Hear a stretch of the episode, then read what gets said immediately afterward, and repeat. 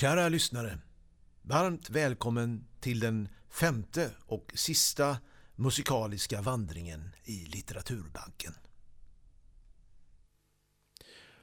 År 1750 kom Dalin i beröring med det unga hovet då Carl Gustaf Tessin anställde honom som kronprins Gustavs lärare. Efter att ha övervunnit Lovisa Ulrikas motvilja mot hans person blev han hennes tillgivne tjänare. En omtyckt lärare för hennes son, sekreterare i hennes vitterhetsakademi och sällskapspoet samt rolighetsminister vid hennes hov. Emellertid medförde hans vistelse vid hovet för honom stora faror.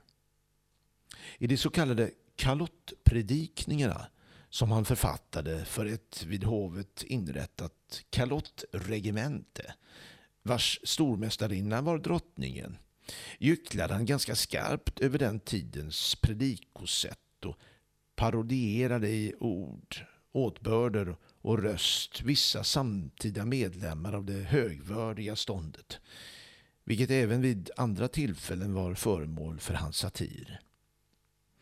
Det är klart att detta skulle väcka misshag.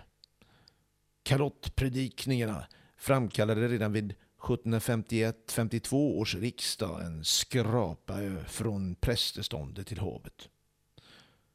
Därtill kom att Dalin 1755 underhandlade med fransmännen om den svenska kungamaktens utvidgande och att han biträdde konungen med författandet av några mm, alltför bestämda skriftliga yttranden i rådet.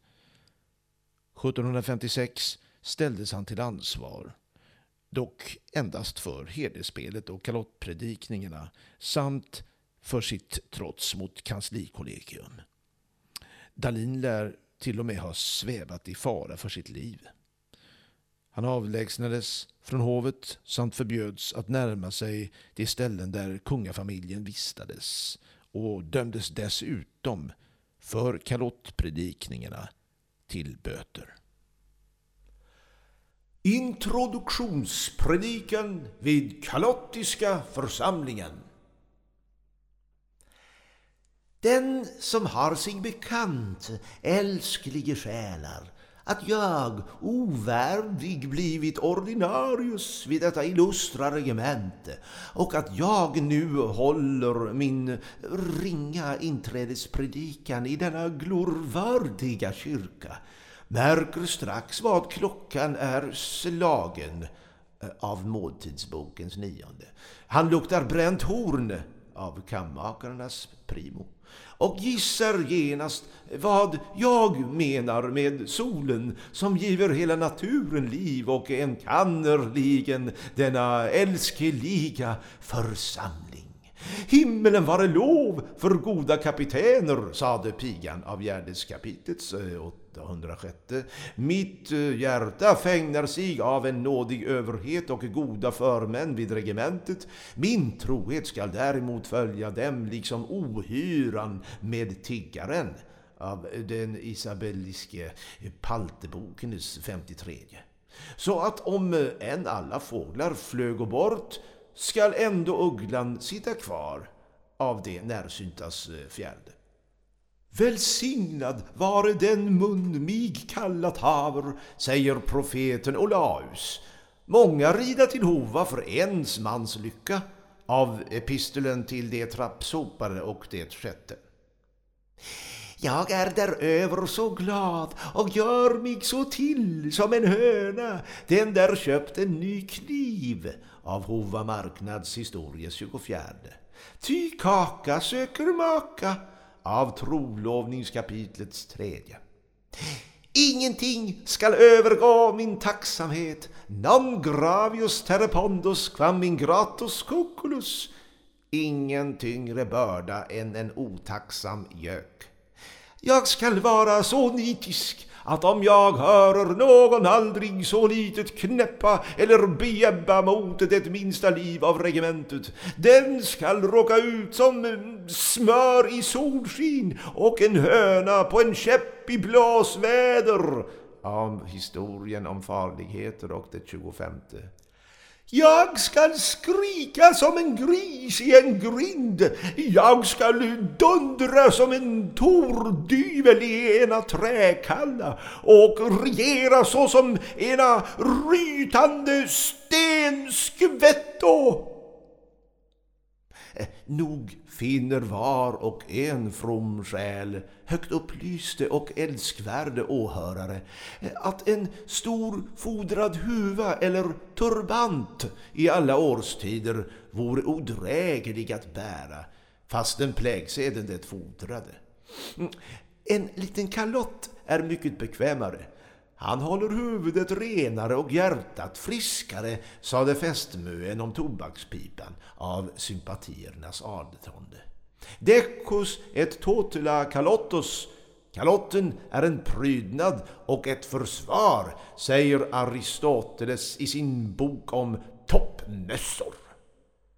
Men ack, du mäktiga kalottiska anda, du som upplivat så många mjältsjuka sinnen, du som prytt så många påvar, prelater och kyrkofäder, ja, ända in till världsliga kejsare, borgmästare och råd. Stå mig bi och lägg orden i min mun som gryn ut i ett korvskinn av slaktemånadens femtonde. Att rätt förstå vår uppläste text, min älsklige, bör man veta att den vördiga ålderdomen aldrig lekte guldtaffel, aldrig slog sig lös i menlös frihet utan kalott. Det intygar Markolfos i sina kolokvier med kung Salomon och riddaren Finke i sin resebeskrivning till rika Arabien. Förnuftet gav och med att man ej kunde släppa en hjälm på huvudet när man ville roa sig och att alltid gå barhuvad var svårt en tid då man ej brukade peruk. Således är det kalotten till heder som poeten utbrister i dessa ord. Det lekte guldtaffel över breda bord, etc. Vår avhandling skall därföre i all som största kort och enfaldighet bliva om kalotten, vilken vi ville betrakta på tväggehanda sätt eller dela honom i tvenne delar.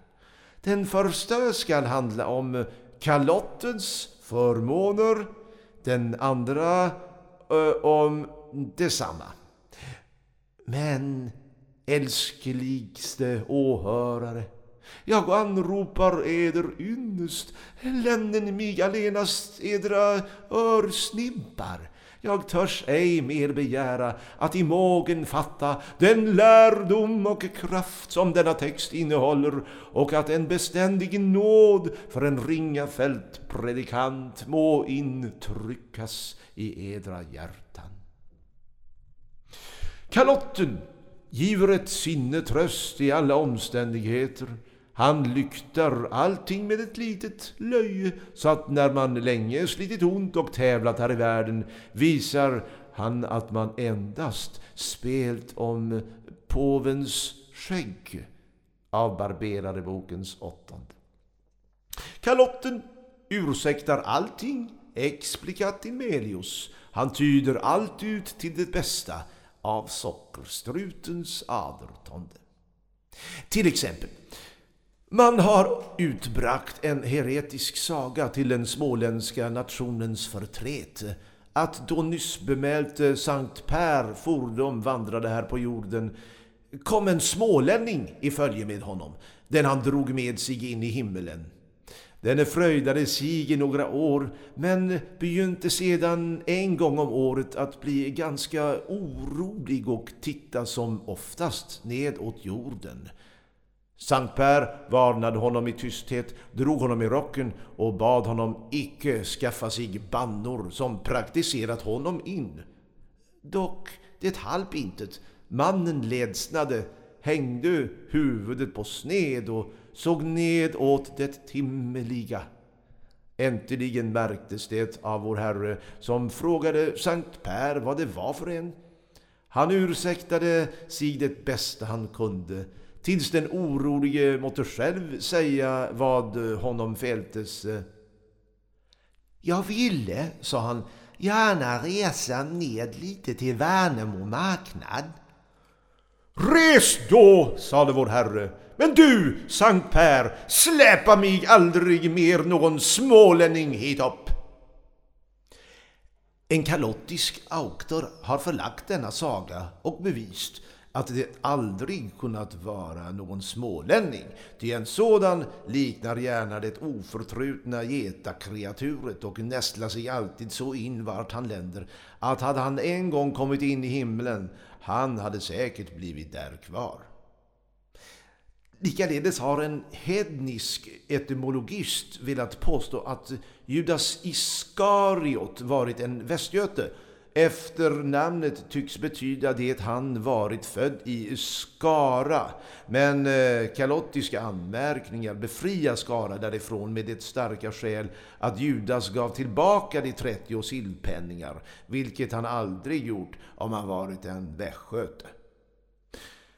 Dock jag märker tiden skyndar liksom en bröms i en bälgvante och en kärlek i ett flickehjärta av papiljonernas tjugonde.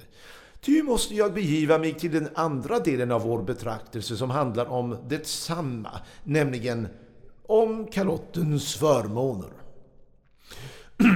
Bland de förnämsta är den att han fördriver melankolian austeritatem, moricitatem och migranium, eh, det är mjältsjukan. Trumpna ögon, torra miner och svarta betraktelser av Escalapi i tredje bok. Så att en dödelig vid alla lyckans omskriften ej annat gör än drar på munnen. Det var ett puss för mössen, sade bonden, då han såg sin lada brinna av filosoftankarnas tolfte. Följaktligen får man under kalotten en mage som en stövelkrage av ryttare på stillans eh, tredje. Följaktligen blir hälsan stärkt och man får lust till att leva. Man sjunger då med den helige matronan av Efeso. Jag älskar en levande korporal mer än en avliden general av Smäckesagans nittonde. Dock hur understår jag mig att längre uppehålla så högt upplyste och högt älskelige åhörare med roset av min grundliga lärdom? Allt vad jag bör berömma mig av är min svaghet. Det är icke allt guld som glimmar av epistolen till eh, de få briljanter och det tionde. Koen går hos mig icke alltid i smörmossen av Ladugårdsbokens 23.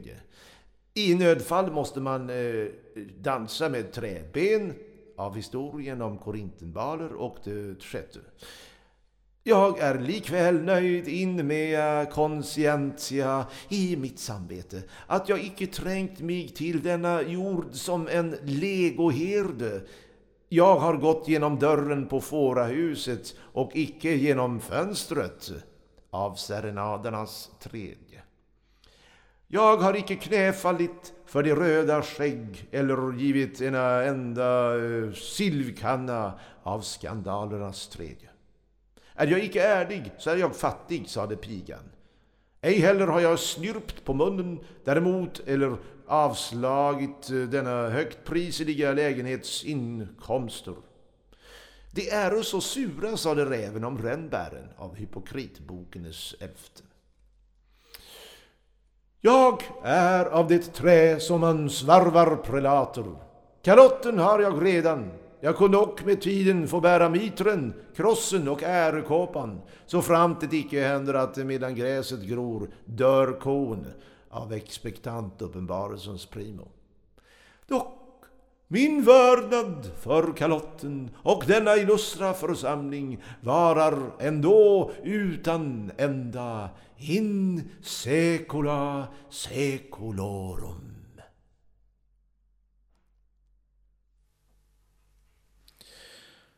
Under frihetstiden ökade det redan tidigare märkbara inflytandet från fransk visdiktning dessa influenser märks inte minst i Dalins diktning. Också Hedvig Charlotta Nordenflykt författade ett antal visor som på sin tid var populära. Nordenflykt valdes 1753 in i Tankebyggarorden där hennes kusin Karl Klingberg även var medlem tillsammans med Gustav Philipp Kreutz och Gustav Fredrik Gyllenborg. Hon blev snart dess centralgestalt och kallades därefter Hävdinnan i Norden. Orden utgav årsboken Våra försök. Fru Nordenflykt var samtida med Johan Helmich Roman och flera av hennes dikter har melodier av honom. Bland annat Min levnadslust är skuren av. Också Sofia Elisabeth Brenner har fått dikter tonsatta av Roman. Hennes sätt att botanisera bland tillgängliga melodier påminner ibland om Bellmans grepp. En av dem, Säg mig Damon sad Lysandra, föll i sinom tid också honom i smaken. Säg mig Damon, sad Lysandra, du min ömhets enda mål. Kan ditt hjärta sig för andra, säg vad prov din kärlek tål. Skull han tynas genom plågor och av hårdhet se sitt slut Nej, sa Damon, stängda lågor bryta mera häftigt ut. Än om jag din ro förvillar, alltid stridig i beslut, nu förkastar, åter gillar, byter sinne var minut. Aldrig ense med dig tycker, ömsar seder, smak och ro. Nej, sa Damon, dessa nycker jaga ledsnad från vårt bo. Än om mig den yran fattar att jag svartsjuk, rörd och tvär dig med ständig klagan mattar spöke ser där intet är. Kan mitt sinnes storm ej styra väcker alla stunder krig Nej, sa Damon, denna yra vittnar att du älskar mig.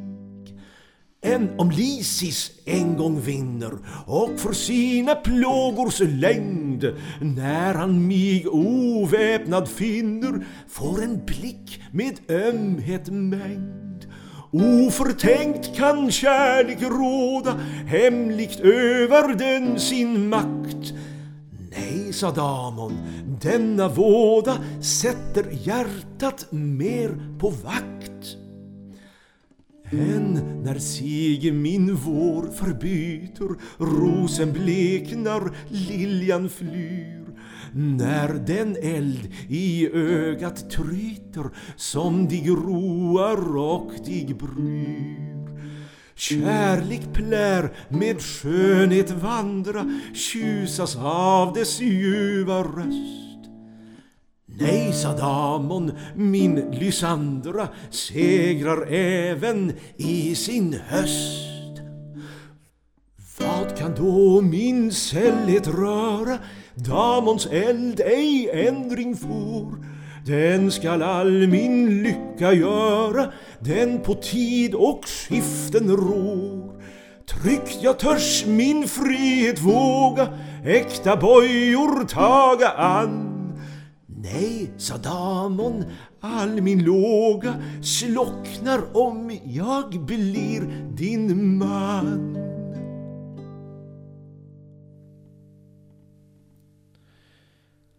Det var inte bara i visor, till exempel Den sörjande turturduvan, som hon hänvisade till melodier, utan det förekom åtskilliga gånger. Gyllenborg, Atterbom och andra har vittnat om att hennes texter sjöngs allmänt. I det perspektivet kan man också se henne som visdiktare. De melodier hon valde är av olika karaktär. Från koraler och arior till dansmelodier som menuett och jig. Förnöjelse över det sälla eviga som börjar min själ av fröjd upptändes är skriven till melodin Den blomstertid nu kommer. Några stycken är hämtade ur en engelsk sångsamling. Så till exempel melodin till Vår oro, det vill säga Vår oro, med inledningsraden Nu åter syns tiden förbyta. Här följer en annan sång av Hedvig Charlotta Nordeflykt. Hennes kanske kändaste, den unga herdinnan Dorillas kväde. Frihet, min fröjd, du min gudinna den jag mitt läger slagit hos. I dina käll vi säkrast finna nöjets ros. Kärlekens blomster snart försvinna, fly sin kos. Vad för en eld, vad farlig snara som i en hast all frid förtär. Aldrig jag sett den nöjder vara som är kär. Skydda mig frihet att förfara vad det är. Tirsis alltjämt den ro berömmer och säger kärlek nöje. Av honom själv tvärtom jag dömer då jag ser att han sin kärleks smärta glömmer kväva ner. Han säger och att denna lagen skärper vårt vett och gör en klok där jag ser mig och bedragen ty en tok liknar han när han blir betagen av sitt ok. Han som av högsta låga tänder för mina fötter nyr. Honom jag nu av andra händer fängslat såg. Kärleken så var timma vänder deras åg. När han min hy med liljan parar och talar om har han ej när den stunden varar hörslens makt men kallar vad jag hövligt svarar blott förakt.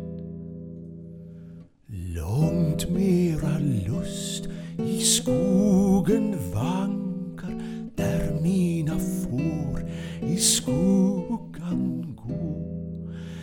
ser ur sin mjölk av moderns anka lammen små. Av sådan kärlek mina tankar nöje få.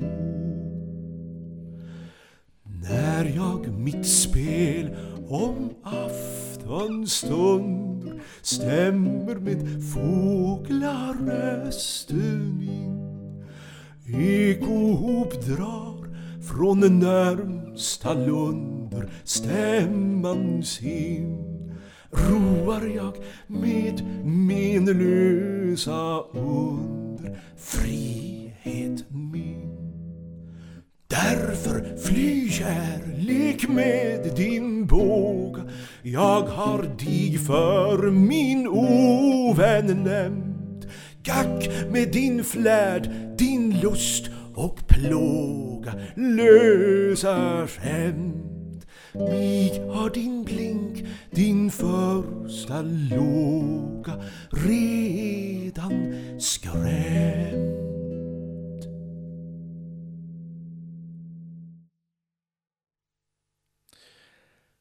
En intressant aspekt på fru Nordenflykts estetiska hållning ger prosa och poesistycket de svenska poeter. Efter en träta på Helikon, Vishetsberget, om rangordningen i skaldernas samfund får Stjärnhjälms Apollo befallning att sammankalla alla svenska poeter som ankommit från de levande och visa var och en sitt rum. Hon kommenterar ett drygt tjugotal diktare från Lucidor till Kolmodin. Det blir inte Lucidor som får det främsta rummet. Ty du sjöng så sällan väl, som hon skriver. Dalstjärna råkar också ganska illa ut. Väl behandlade blir särskilt Columbus och Runius. Att Columbus prisas för allvar, sanning och djupa tankar ligger helt i linje med fru Nordenflykts livslånga bearbetning av det för henne centrala dygdebegreppet. Låt oss nu möta den unge Bellman i 1760-talets nöjesliv i Stockholm. Där hade sällskapsordnarna en betydande plats, exempelvis Frimurarorden Arla Koldinoorden, Timmermansorden och flera till. Också den av drottning Kristina grundade Amaranterorden återupplivades vid denna tid. Högst på skalan stod riddarordnar som Frimurarorden. Lägre stod borgerliga sällskap och privata klubbar där man diskuterade politik, litteratur, eller roade sig med andra intressen. Samvaron i dessa sällskap föregick oftast i ritualiserade och hierarkiska former. Här följer en av Bellmans tidiga visor från 1760-talet. En så kallad sekreterarvisa. Ack, så kall om sina händer. Ack så kall om sina händer är ert hjärta även så. Jag för min del är uppbränder av en eld som ni tänt på. Det är hårt att så hantera en oskyldig av vårt kön som mot er ej syndat mera än blott sett att ni är skön. Lät då eder hårdhet brytas att jag snart må tröstad bli. Annars lär min kärlek bytas i en svår melankoli.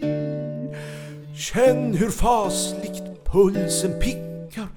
Det är fara att jag dör om hon ej med milda blickar snart behaglig ändring gör. Bellman med sina artisttalanger var medlem i flera stycken. Det parodiska greppet från bibelvisorna kunde lätt överflyttas på ordensväsendet och dess högtidliga ceremoniel. Bellman uppfann en fantasiorden vars samtliga medlemmar var urbota drinkare det hette i statuterna att ingen kunde bli medlem i denna Backi-orden som inte minst tvenne gånger hade legat redlös i rännstenen. I ordenskapitlen, som sammankomsterna kallades, kom Bellmans komiska talang till sin rätt, liksom hans omvittnade förmåga att härma olika musikinstrument. De första kapitlen framfördes troligen i familjen Lissanders hem på Götgatan i Stockholm någon gång under 1766. Det första omnämnandet finns hos skalden Johan Gabriel Oxenstierna som i sin dagbok den 4 december 1769 antecknade. Den fjärde måndag. Bergklint och Hexel kom till mig och förmådde mig att med dem gå till kommissarien Lisander för att där se på Bellmans upptåger. Jag följde med dem och har ännu i all min livstid ej skrattat så mycket som ikväll. Bellman har inrättat en orden till Back i ära varuti ingen får bli intagen som ej till ett minsta två gånger för allas åsyn legat i rännstenen. Han håller detta kapitel ibland, dubbar riddare, allt eftersom förtjänta ämnen framkomma. Och ikväll höll han en parentation över en död riddare. Allt på vers satt efter operastycken. Han sjunger själv och spelar på sittra.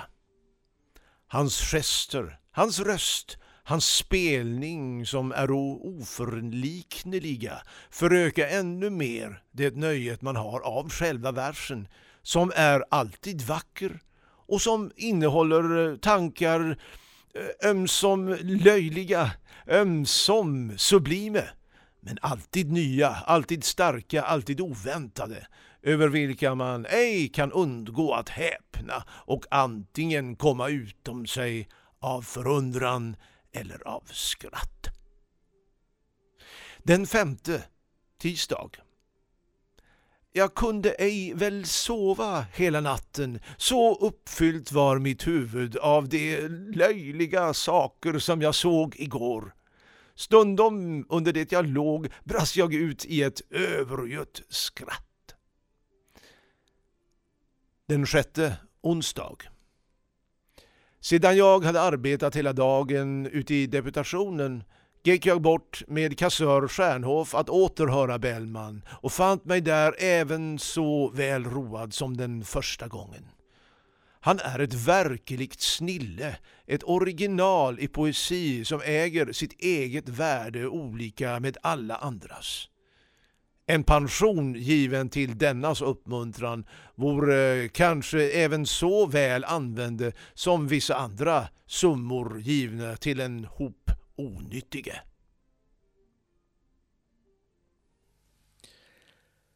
Anders Lisander skrev ner många av Bellmans visor. Och vi vet mer om vad som sjöngs i olika privathem också tack vare nedteckningar av statsmajor Samuel Christian Wallen och kornetten Carl Magnus Bertschow. De har mycket noggrant och ihärdigt följt Bellman i spåret och ofta tecknat ner nya visor. Vi ska för ett kort ögonblick dröja oss kvar hos Bellman och en dikt som han skrev långt senare, 1787, med titeln Sommarmorgon pastoral. Här har jag med hjälp av Jim Massengades kommentarer till Bellmans standardupplaga lyckats identifiera melodin som en av de mest kända danska visorna. Ja, den där om en gammal bondeman som skulle ut efter öl. Troligtvis är melodin av tyskt ursprung. De äldsta nedteckningarna vi har går så långt tillbaka som till 1400-talet. Det är fascinerande att det går att applicera en melodi som är kopplad till ett mer robust sammanhang på en så vacker pastoral dikt. Natur,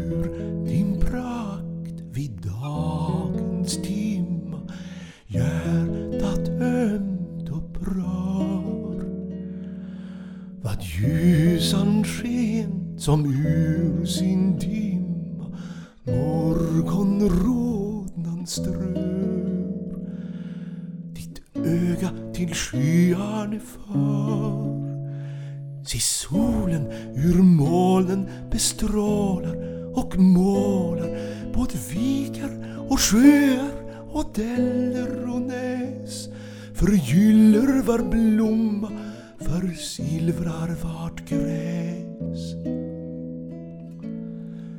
Det öppna fält sig grönt utsträcka under blom och säd. De kula åkrar glatt betäcka här och där ett träd. Sjung herde, i lunden och kväd. Sjung nu om din frihet, herdinna, besinna hur herden vid källan han lyss och han ler hur lammen springa kring kullarna ner.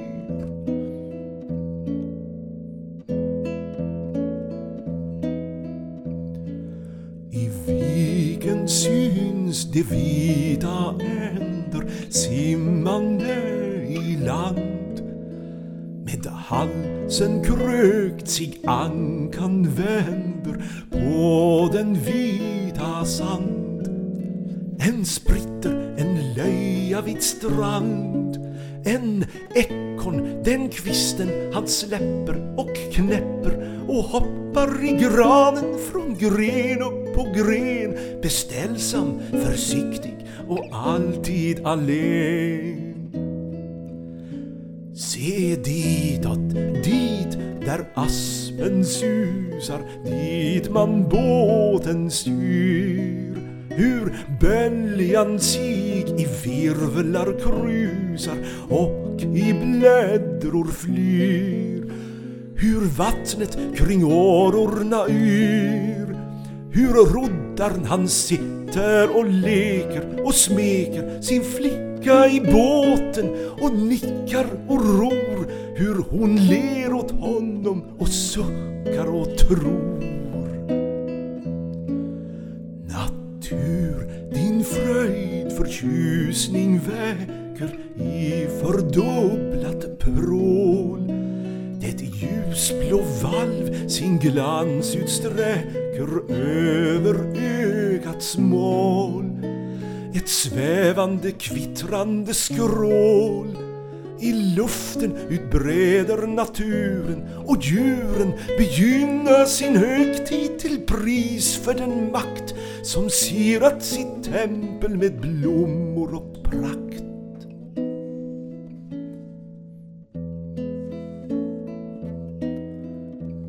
Kom Tirsis, sätt dig i det gröna bredvid mig, sätt dig Amaryllis, du min sköna, närmre källan stig. Tag i sittran och spela för mig. Jag tar min flöjt och spelar och delar min frihet, min sällhet i lyckliga år med dig, min herdinna, ty lunden är vår.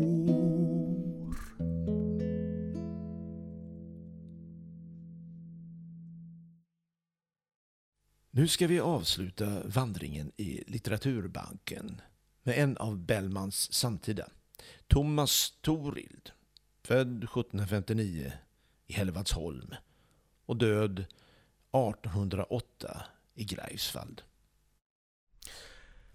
Torild har, precis som Bellman, Dalin, Nordenflykt, Lucidor, Vivallius och de andra lånat kända melodier till sina visor.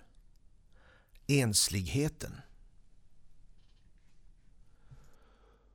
Åt dig, o tysta enslighet, jag helgar allt mitt kval. Det sorger ingen annan vet. Göm du, o lugna dal. Den önskan ljudes mera ömt varav min själ är rörd då jag i lundens skuggor gömd får sörja oförstörd. Mitt bröst nu andas lugn och frid och hjärtats eld blir väckt av sina känslors ömma strid och dessa suckars fläkt. Min kärlek återfår sitt liv, ty nej, han aldrig dör. Men skumma natt, då svalkad giv, när han för ömmig gör. Här varest hjärtat endast rår och intet smickar ges. Om icke vad den bilden får som i mitt bröst tillbes. Jag återkallar forna dagar, förflutna stunders fröjd. Den ljuvhet blotta minnet har gör mig förtjust och nöjd. Toril bestämde sig tidigt för att bli geni. Han eftersträvade en alltigenom förändrad syn på litteraturen och författarrollen och kom eh, härvid att kalla sig inte för skald utan för autor. En präst i naturens heliga sanning. Toril blev tillsammans med vännen Bengt Lidner en romantikens pionjär i Sverige. Han skisserade också sin helt egna kanon i lärodikten Passionerna 1785. Där de stora andarna har namn som Ossian, Klopstock, Newton, Rousseau. Här förmedlas känslan av ett väldigt odelbart vara vars kraft genomströmmar ting, varelser och ord. Dikten föranledde en strid med Källgren, vilken kallade Torilds egensinniga hexameter för ett citat verslag stridande mot den i vitterheten allmänt godkända smaken. Källgren såg dock poetiska löften i Torilds diktning, även om han inte fullt kunde omfatta dess villkorslösa krav på tvångslöshet och frihet. I dialogdikten Harmen 1787 är Torilds uttryck lika otämjeligt och starkt. Där möter diktaren guden Tor som ger honom del av sin ljungeld och gör honom till en trotsets förespråkare. Egensinnig och okuvlig är också en kritik över kritiker 1791 där Toril lägger fram grundlagarna för granskning av litterära arbeten. Att veta vad man skall döma, att döma allt efter dess art och grad. Att veta att ingenting görs för sina fels skull utan för sitt värdes skull. Skriften är även ett angrepp på den tidigare trätobrodern Källgren vars kritiska gärning Torild såg som kitslig och missriktad och med vilken han nu kom att utkämpa ännu en strid. Även inom politiken var Toril starkt engagerad för det han såg som förnuft, sanning och rätt.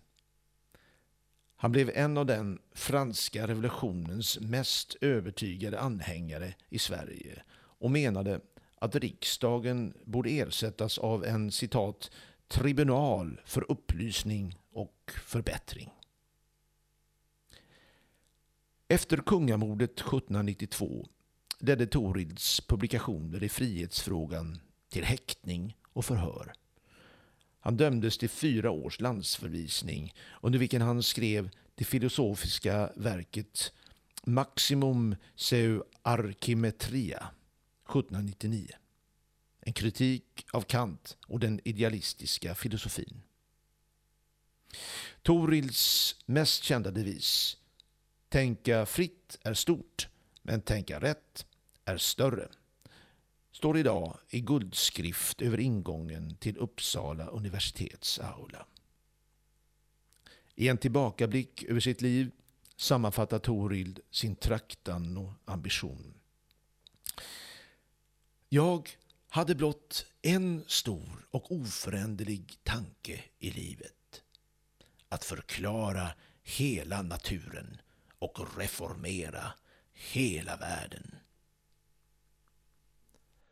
Först var allting skräck och skrock överallt på jorden. Spökrädd trodde varje flock snart sin präst på orden.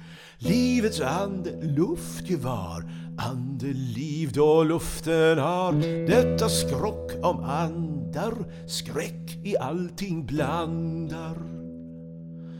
Nu som andens högsta makt var att hunger tända gavs åt vilddjur människoslakt för att dem avvända. Likväl elden frätte allt, större offer vart befallt till att stilla smaken på den himla draken. Men då man i åskans gny hörde draken brumma och såg därvid djuren fly, helig blev var trumma till att härma åskans dån och förjaga skogens rån. Snart att skrämma jävlar, präst med prästen tävlar. Nu sågs ande Ivar skymt, Gud i allt förfärligt. Heligt det blev omänskligt grymt, djävulskt det var härligt. Människooffer alla år, gamle draken ännu får först av hedna prästen och av krigan resten. Ty märk människans andra nöd var just krigarns vildhet. Han som lekte blott med död visste ej av mildhet. Krigarns våld till prästens list gjorde lögnens välde visst. Prästen allt förryckte, krigan allt förtryckte. Och så blev det ganska lätt att all sanning döva. Ja, nu blev det högsta rätt blott att tro och röva. Vid minsta sanningsord prästens plink och krigans mod svärd på boken lades märk vad därmed sades. Märk vad tro är utan vett lydnad emot äran Ljuset har Gud själv oss gett den gav påveläran utan vett är tro ett böl leder i förtryckets göl. Där blott irrsken vimla vacker väg till himla. Så gick till i Hedenhös, så i påvetiden. Men en tid så ärelös är den nu förliden Härskar mer ej skräck och skrock. Människosvek och påvepock Blir nu människan vördad Själ och kropp ej mördad hon ej kallsint prästen ser hur Guds ett förnedras hur mer vård man djuren ger hur det mera hedras hur man ler åt folkets nöd leker med dess liv och död hur när människor fela jävlar straff utdela